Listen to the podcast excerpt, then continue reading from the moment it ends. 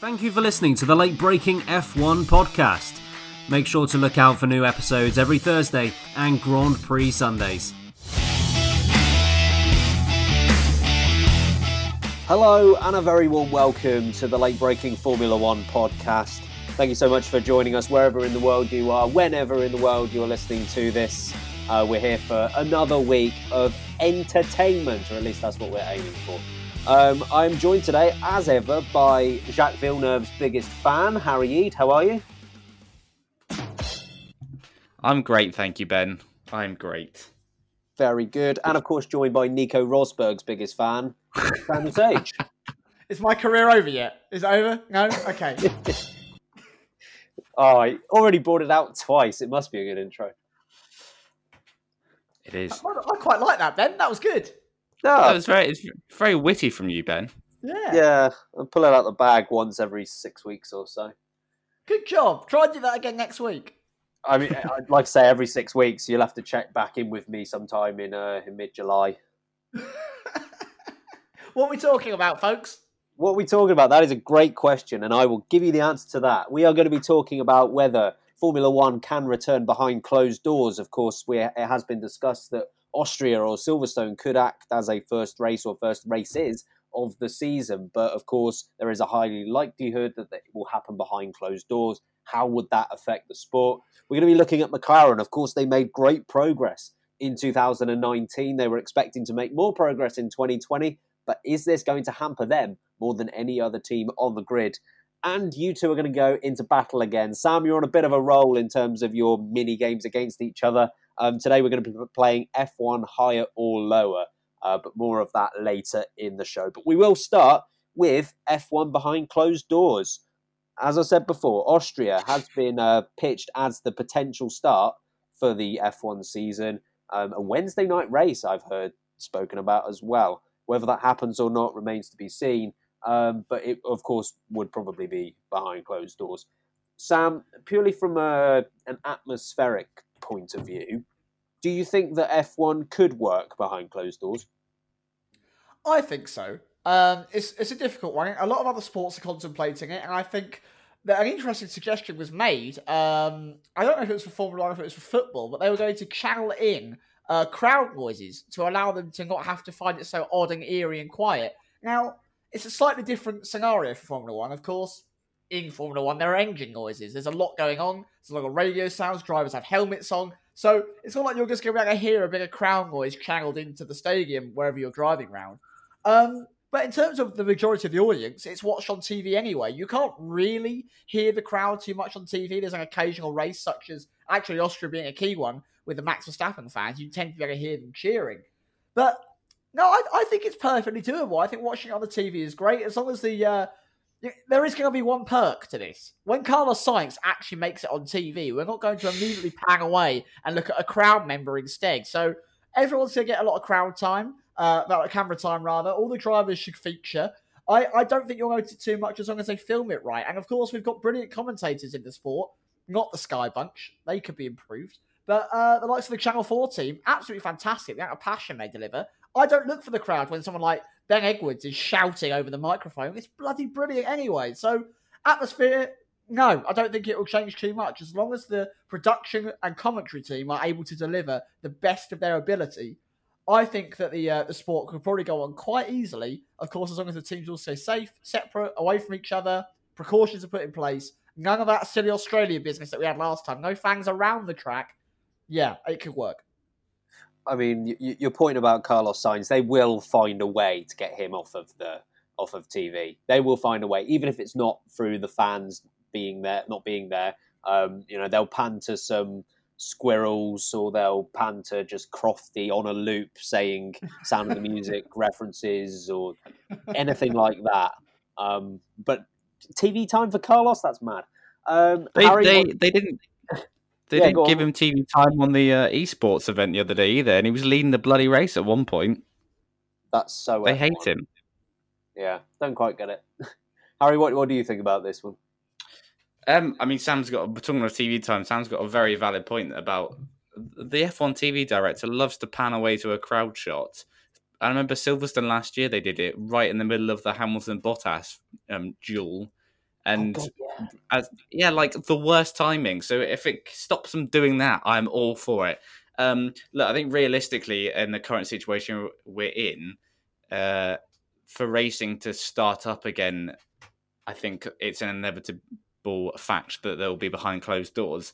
But it'll be weird. It will be weird for sure. I think you'll notice it, but after a while, you'll be concentrating on the racing. Like Sam says, you'll be listening to to the commentary, whether even if it is crofty, um, and and you won't care. And I think by that point, by the time we get to that point, everyone will just be so pleased to see some racing cars go around a track that um, we we won't we won't care at all if there's a crowd there or not. We'll be sat at home watching it and cheering it on. So um, yeah, I don't think it's going to be. It'll be strange, but we're we're living in a strange time, so I don't see why we can't adapt to this. To be honest, and I think it'll be less strange than watching a football match in an empty stadium. It's it's a bit different to that. So um, yeah, it'll be fine as long as there's some racing. And I'm all for a Wednesday evening race at, at Austria. Hell yeah, get that Yeah. involved. Yeah, well, I I wonder if anyone does know the answer to this, and if you do, please do let us know um, on our Twitter at L Breaking. Has there ever been a race midweek before in Formula One, at least? I mean, I don't know the answer to that. But Stat. yeah, if you do know, let, let us know on Twitter. Um, in answer to my own question, yes, I think that F1 can hold races behind closed doors without it being too negative of an effect on the product. Um, Sam, you reference football, you can reference other sports as well. I think if you were to sort of line up all the sports and, and pick out the ones where it's going to affect them the least, F1 would probably be in that group. Um, you know, think of basketball. Um, I'm, I'm a big basketball fan myself um, and they're having a discussion as to whether they should uh, start the season again behind closed doors. But because it's such a close and intimate atmosphere, it's a completely different ballgame, um, both literally and also in terms of the atmosphere. Um, but yeah, F1. Thank you. Yeah, delay, but thank you. Yeah, F1. You do notice the crowd at some races, particularly the European ones. You, you mentioned Austria, um, Hungary's another one. I think, even though it's not on the calendar this year, I think Hockenheim, um, Silverstone, obviously. Uh, but a, a lot of races. I mean, we go to Bahrain every year. That's pretty much a closed event as it is. So we've Same- already proven same for China. Yeah, exactly. Um, let, let's be honest. When when you're watching a race, how often do you think about the fans in attendance? I mean, it, it goes completely from your mind. There are a few moments at a few Grand Prix per year that are kind of uh, emphasized by the crowd's size or the crowd's cheers or gasps, but they're pretty far and few between. Um, mostly, it's just such a focus on the racing that uh, you, you kind of just blank it out. And ultimately, in a battle between a lack of atmosphere and no race whatsoever, there's a pretty clear winner, uh, and it's not no race. Uh, I, I, just don't think it's all that important from an atmosphere perspective. Obviously, there are other things to consider, uh, but if you're just po- focused on atmosphere, I don't see why they can't go ahead with it. Um, just looking at the other aspects of it, because it isn't just atmosphere. Sam, in, in terms of like a uh, sort of corporate social responsibility that F1 have um, in the climate, um, do you think that there is uh, just? Do you think they should go racing this early?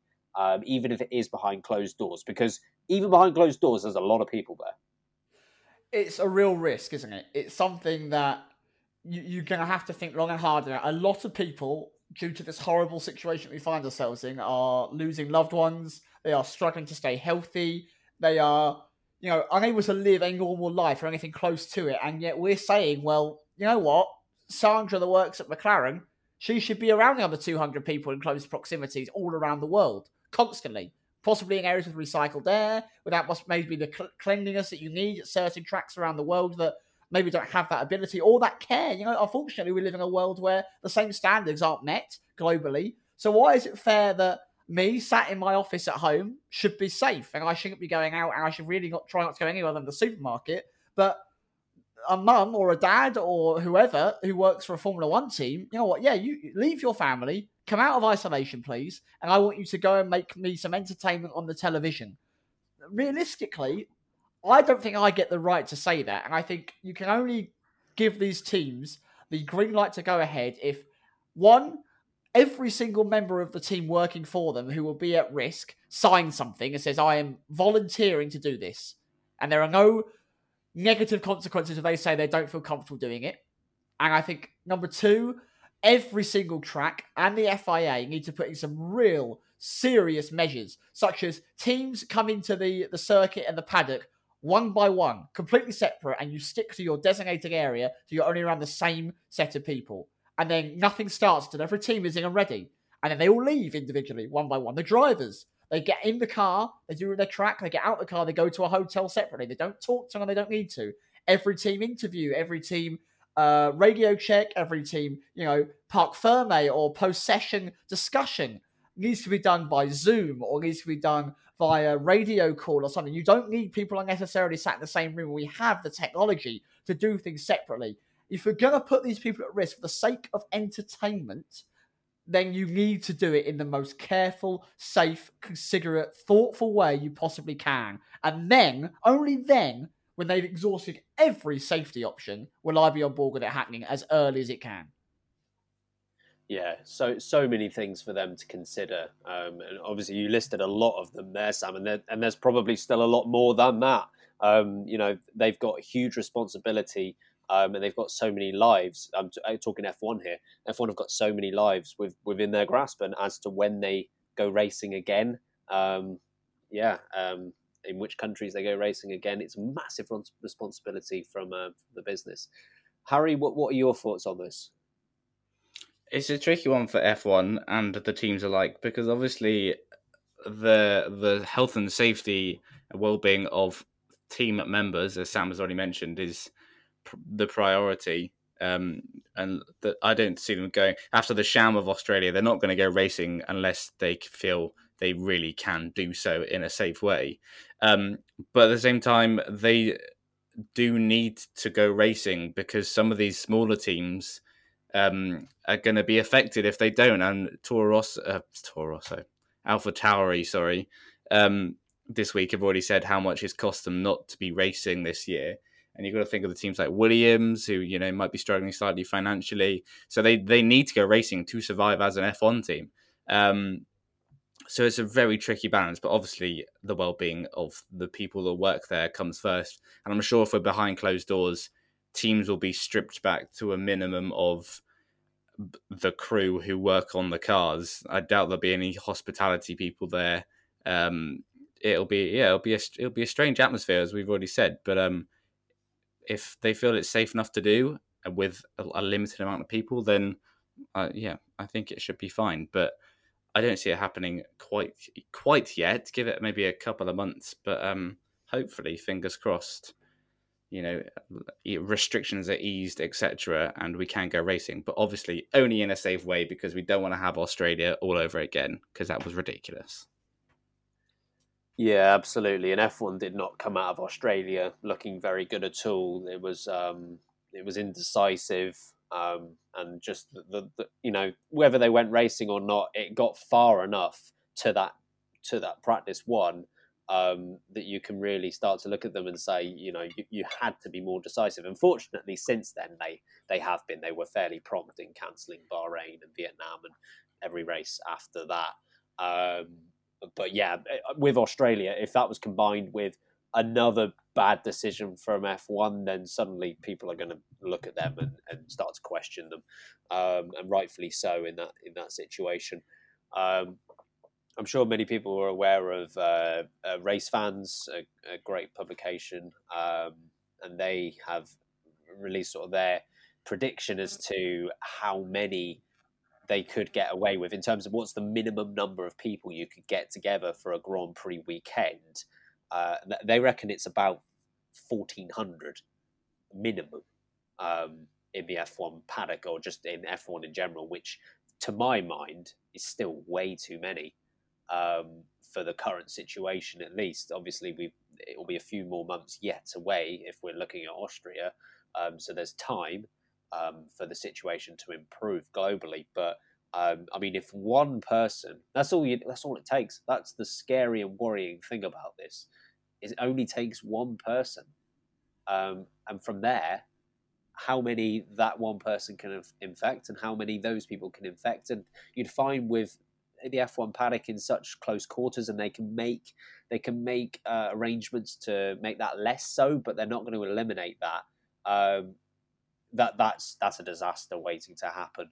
Um, and you're you're right in what you say, Harry, that there are teams, uh, Williams, AlphaTauri specifically, um, you know, Haas, I would put in there as well, who need to go racing as soon as possible. Um, F1 is just not built to to to last a, a, season where there's no activity. Yeah, and that's you know, it's maybe something that they need to address really because um, uh, because that's the reality of it. You've got half the grid who, because they're not racing for one year, are really really struggling. Um, but that has to come as a secondary point. That that can't be the focus. That has to like in the priorities list. Having that responsibility of, of people's lives and people's health is just way too important compared to compared to the financial situations of teams, which I know sounds crazy because in most situations the financial capabilities of the teams in F1 would be the number one priority, but this is the situation we're in, and um, I wouldn't want them to take any risk. As, as much as I'd love to see some racing, at 1,500 people at one event across a weekend, I still think that's too dangerous. The thing is, with any global show, whether that be a one off TV program or a sport that tours the world, there is we, we, the world is both a very lovely positive place and a nasty place and i'm sure you guys are aware of it. I'm sure you guys listening are aware of it. There have been some people that have tried to do some nasty spiteful things when it comes to this this disease that's going around the pandemic such as walking up to people and coughing on someone or trying to cough on someone's food or something something like that. You know when, when there's every chance that that person could be unwell they could have the illness. And it takes one person to walk through a hotel or something like that, and someone to go, I could make a name for myself, or some organization, and take down a whole weekend of sport that is going to be publicized live across millions and millions and millions of screens of watchers. And that's the kind of threat that you don't need to put people at. And, and the moment there is a risk to life, it becomes too much. So for me, as much as I want, and I know you guys do as well, as much as I want to see racing happen, you know, I'm so hungry to see someone do some competitive laps against another car in any situation. The moment there is any kind of threat to life, it's not worth it. Please stop and wait. Yeah, and as we referenced, um, Australia was dangerously close, and we, we hope that uh, something like Australia doesn't happen again, both in terms of the indecision beforehand and also if they went ahead with a race that they, they really shouldn't have if there's if there are cases. Um, I think they would have learned from Australia, but we'll wait to see on that. Moving on to uh, McLaren, uh, of course, McLaren had a very good 2019. Uh, they they rose up the grid after a very difficult 2018. The the lineup of Carlos Sainz and Lando Norris, brand new lineup, worked very well. They secured uh, fourth place in the Constructors' Championship. And with 2020, the aim was to get even closer again, ready for 2021. That's at that point where they would get the Mercedes power unit. Um, the new regulations would come in, um, and they would hopefully, or at least they would be hoping, they'll be fighting for podiums and wins. Of course, that's been thrown into, uh, you know, that's been thrown into question. Uh, we don't know when we're going to get racing in 2020, if at all um, and the regulations have been pushed back a year. So this is um, obviously focusing on the progress of McLaren back up the grid. It's halted it slightly. Harry, do you think this is going to be a problem for McLaren? Do you think now that uh, that progress is going to be stalled? Uh, it's a tricky one because we don't necessarily know where they were going to be anyway for the season this season. Um, had it started normally, I don't think I saw some someone from Racing Point the other day say that you, even if was it Racing Point or Alfa Romeo, I can't remember, but even if you um, a team who thought they were on the back foot going into this year, this pause hasn't isn't really going to help or benefit people because, um, well, I mean, a most of them are, are still on shutdown, and and b it other team if they are developing their car or thinking about how they can improve their car there's no real way to test it and other teams are doing the same thing. So um yeah it kind of depends where mclaren were i don't think teams are going to start moving in uh, performance whilst we're not racing which sounds a bit weird um but their progress last year was so rapid. I think their progress this year was going to be slightly less anyway. They weren't going to suddenly now jump into the top three. Um, but they're they're they're in good hands. I think they're in good hands with Zak Brown, uh, Andre Seidl, with the two drivers they have. Mercedes power in twenty one, which is rapidly approaching, um, and that could present an issue to, to just logistically. Um, but yeah, I think McLaren aren't going to suddenly fall back down the grid, but they they were never destined to jump up into the top three anyway. I don't think. Um, but I st- I still think once racing resumes, they'll they'll still be top of the top of the midfield. Good stuff. Um, Sam, do you think that the progress of McLaren is just going to be delayed by a year? Essentially, the timeline shifted back a little. I think McLaren have quite literally everything that they need to succeed now. You know, they've got the most consistently reliable, well funded engine provider coming in to work for them again. You know, McLaren Mercedes was a fantastic partnership last time we saw it. There's no reason why it can't be again. Mercedes are becoming more and more invested once again. And McLaren, of course, Lando Norris, uh, one of two drivers, is also under the Mercedes management as well. So that shows that they've got a real keen interest in that team. Um, I think that McLaren have everything they need to continue to be successful. I think out of all of the teams that maybe will struggle with what's currently going on globally, McLaren are actually one of the best places for it. They've got a lot of funding. They've got a lot of wealthy partners who are heavily invested into that team and won't be backing out anytime soon. They've got Lando Norris and Carlos Sainz, who it's not like they're getting any older. It's not like Kimi Raikkonen, who is sat there, you know, probably on the brink of retirement anyway. And if this goes on too long, we might not see him race again. You never know. That's a situation that could happen. With Lando and Carlos, that's not going to happen. They will be there. They're still going to be as good. They're able to train, so they're going to be physically fit and able. Um, and if anything, they're just growing their profiles. We've seen how well Lando Norris is doing on the uh, on the on the internet, on streaming, on Twitch, whatnot. His, his following is growing rapidly. So if anything, he's growing his profile, he's improving himself. So I think with the backing they've got, uh, Zak Brown is, as Harry said, doing a fantastic job. I really think he's one of the better team leaders that we've got out there. I think McLaren, if anything, are only going to move up. I think this gives them more time to continue that healing process that we've seen with McLaren. And I think actually it means that those who could have challenged them, such as uh, Racing Point, who are going to become Aston Martin, obviously that deadline is getting smaller and smaller and smaller.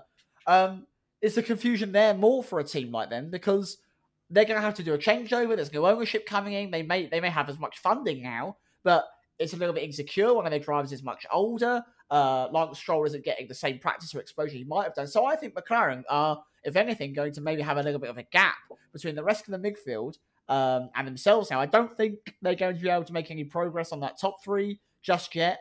I do think they need actual racing, proper in car development for that. But I don't think their cars can get any worse. Um, I just think their team is going to get better, more mature, more comfortable with each other. And I think that's going to reflect really well. And eventually we do come back to race. Hmm. Um, yeah, I think um, McLaren have set themselves up to succeed. And this is a bit of a blow, I think, for them.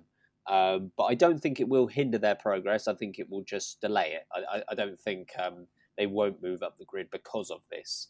Um, if they're destined to battle with the top few, it will happen. Um, it will just happen slightly later on. Uh, I think they had a very clear plan, and they were sticking to that plan as well. Because you, you remember back to the end of 2018, um, what a dire state they were in they really weren't much quicker than Williams in a lot of qualifying sessions at the end of 2018.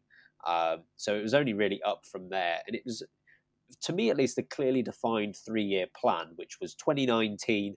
First and foremost, most importantly, just get off the bottom of the grid um, and fight with the midfield, which I think they checked that box. And if anything, I, I think they probably exceeded their expectations of 2019.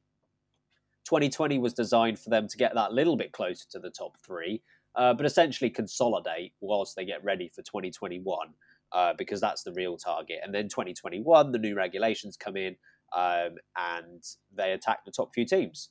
Uh, and they, with the budget cap and uh, you know everything else, the change regulations, they are ready to be as competitive as they have been since maybe 2014 or maybe even earlier than that, maybe 2012 or even 2010. Um, so yeah, I think um, I think it's halted it slightly. Of course, McLaren, um, they've got a new wind tunnel, they've got a new simulator project that's on the go that's had to be delayed, um, and the Mercedes integration that might well produce its own problems. Uh, they were expecting to get Mercedes power when the new regulations were coming in. Now they will have to adjust it um, to fit the current spec cars without any other performance related improvements. So I think the FIA are going to be fairly tight on that. Uh, I've no doubt McLaren will get it done. Uh, it's not ideal for them, um, but at least they they'll have that in place, ready to go for the new regulations. And the point you make on the driver lineup is valid as well. It's um, Sainz and Norris are brand new in the team. They've clearly settled in well. They get along. Uh, Sainz had, I think, the best year of his career in 2019. Uh, Lando Norris is an exciting rookie. Had a bit of bad luck last year. Will definitely get better with age. So um, I don't think either of those two are planning to go anywhere. Uh, they have got their long-term games settled up, and um, that's why they made all the organisational and structural changes uh, a couple of years ago. They, you know, they, they brought in Zak Brown. They they put in good people. They put in Seidl, uh, you know, Stella. They put in Gil de Ferran. They they got these guys that they know they wanted. They had a complete uh, from the ground up, which is something I've always thought Williams should have done. They've gone from the ground up and they've put everyone in the right places and put them in a position to succeed.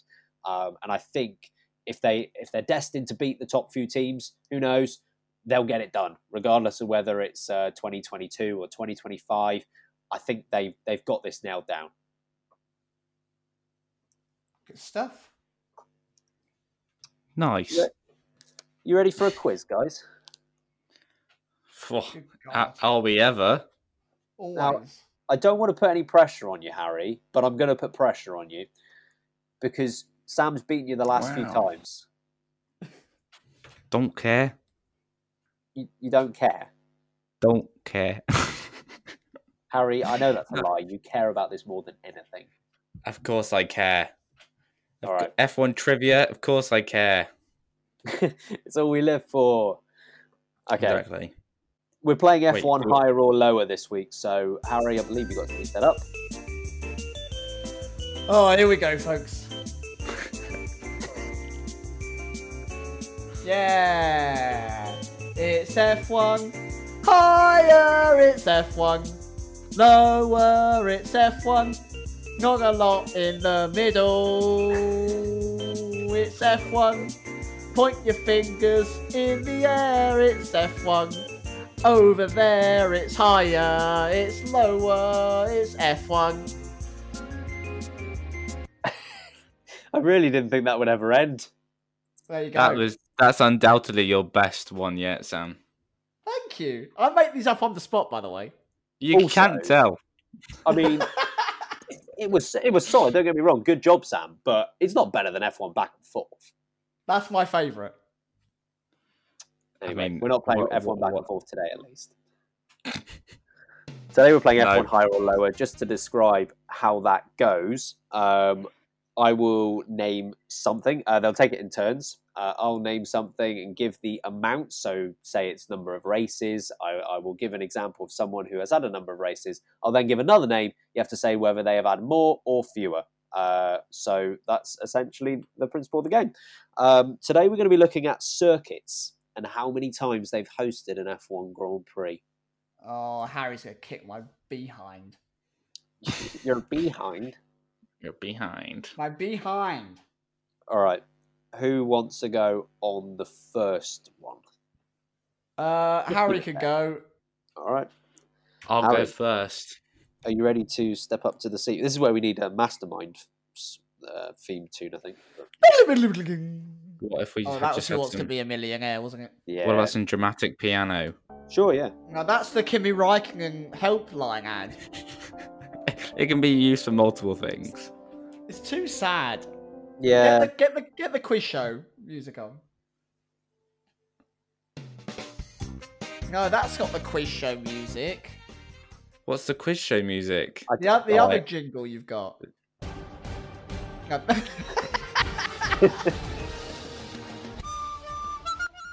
one? Oh, oh the flute. Yeah, that's it. Yeah, play the flute. Avocados from Mexico. Wow, 29 minutes ask and 28 a... seconds into the podcast.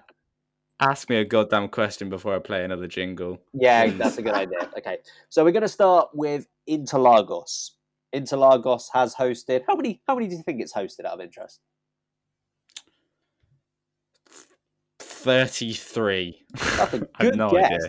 That's a good guess. It's hosted thirty-seven Grand Prix. Oof. So, okay. higher or lower Zolder. Lower. Lower is correct. Zolder has only hosted 10. Best circuit in the world up next, the Korea International Circuit. Has it hosted more or less than 10? It's hosted lower. It's hosted less. Yes, it's only hosted four Grand Prix. As Adelaide. many as four. Yeah, unbelievable. I know, shocking, isn't it? Shocking. I know. Should have been, should have been at least five. Uh, Adelaide uh, higher. Adelaide is higher. It's hosted 11 Grand Prix. It's halfway through. Watkins Glen, oh, higher or lower how many than was that? How many? How many was Adelaide? Adelaide was 11. Mm, Mind games going here, folks. I'm gonna go for higher. Higher Uh, is the uh-oh. right answer. It's hosted 20. Next up, the Circuit de Catalunya. Ugh. Uh, um, mm, I don't know. I don't know, Jeff. Uh, higher, higher, higher, higher. It is higher. Circuit de Catalunya has hosted 29.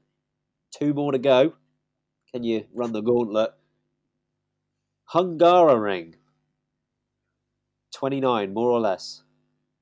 More. Not by much, but it is more. 34 Grand Prix. So, to complete it, you need to tell me 34 Grand Prix, more or less, Imola. Jeez. Um, I can't wait to lose on the second round. less. I'm gonna give it lower. You're going to go a lower than t- 34. Well, you're absolutely right. Imola has Oh. hosted 27 Grand Prix. Thank you. Thank you. Fantastic. Thank you. Congratulations. yes. Pure guesswork. Thank you. Congratulations. Ah, there's skill in there. I know there's skill in there. Yeah. you're, okay, a, you're a Jacques Villeneuve fan. You know all about skill. You can shut up. All right. Here we go. Sam, your starting point is the Shanghai International Circuit, which has hosted 16 Grand Prix. Okay. Can you tell me whether the Nürburgring has hosted more or less? Oh, I'm gonna get it wrong on the first go.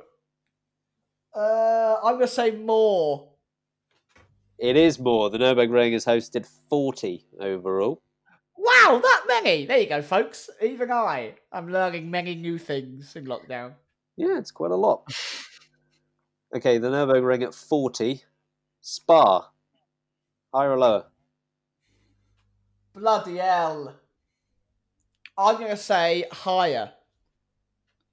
Higher is correct. Spa has hosted 52 Grand Prix. Hockenheim. Oh, I'm gonna say lower. It is lower. Hockenheim has hosted 37. Is that both editions? Uh, yes. Cool. Uh, no, it's only the new version. Sorry. Uh, what a stupid question. uh, Albert Park. Oh, I don't know any Alberts. Uh, Oh, that's a problem here. Mhm. yeah. Wow. It also I- includes all the times that Albert has been the Prince of Monaco and the Monaco Grand Prix has been staged. Oh, is that what he nicknames Monaco? Is Albert Park? Yep, that's it. I'm gonna let you ride around my Albert Park. Oh, Uh, that's gross. uh, how many was the one before? Sorry, Uh, it was 37 for Hockenheim. I'm gonna go lower. Lower is correct. Albert Park has hosted 24.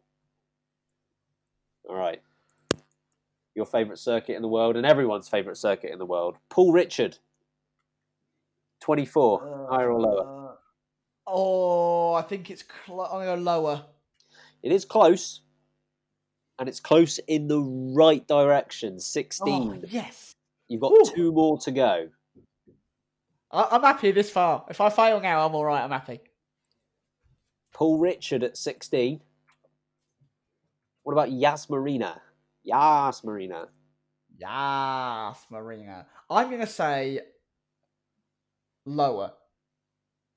Lower is correct. It's hosted 11. Oh, So, last one.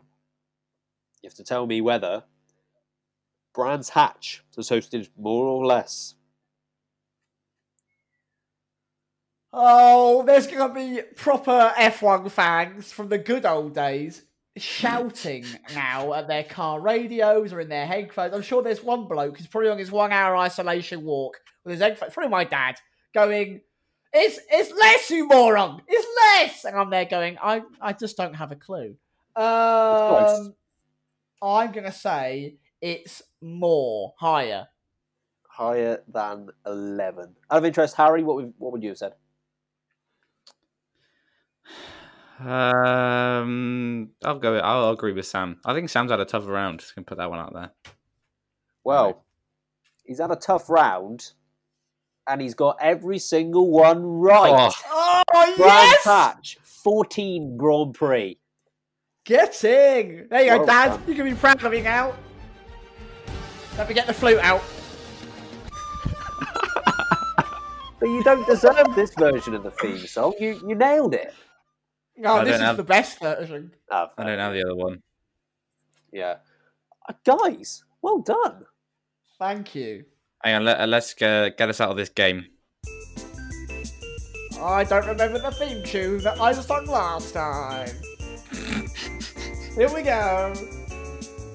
It's F1, higher and lower. It's higher and lower. I sound like I'm doing a Red Indian theme tune.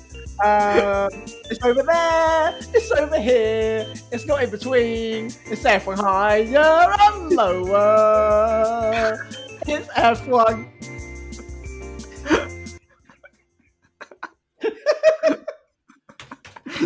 Wow. That is, that is outstanding. I've noticed something, and I, I think the the listeners out there would have picked up on this as well. Is that if you want serious F1 debate, you just have to listen to the first twenty minutes of our podcast. if you want Yeah. three idiots having a chat, listen to the last twenty minutes. Yeah, I mean, I appreciate it if I one know the the jingle before the podcast starts, um, and maybe make them more singer friendly. I'm Look, they, singing they, along to an elevator theme. They can't all be F1 back and thought forth. Oh, it's so good though, isn't it? It's F1. Back and forth, it's F1. Back and forth, it goes backwards. And then goes forth, it's F1. Back and forth, yeah, F1. Oh, inject it straight into my veins. Come on. I hope, c- if I die soon, can someone put that on my gravestone, please? What, the, the lyrics. Yeah, I want you to press a button as well that plays the jingle. Yeah. I, I think we can get this arranged. Thank you. No Not your problem. death, obviously. That's probably being arranged by many people. Well, I think that's a good note to end on. Yeah, yeah. I can't think of a better note to end on. Sam, get us out of here. If you've enjoyed the podcast, folks, the rambling nonsense, the silly singing, and perhaps the actual intellectual debate that we sometimes bring to the table, then think about sharing, think about following, get involved. Let us know on our socials what you uh, what you think at LBraking for Twitter. Come over and have a chat with us. In the meantime, I've been Sam the Sage. I've been Ben Hocking, and I've been Ricardo Rosset. and remember, keep braking late.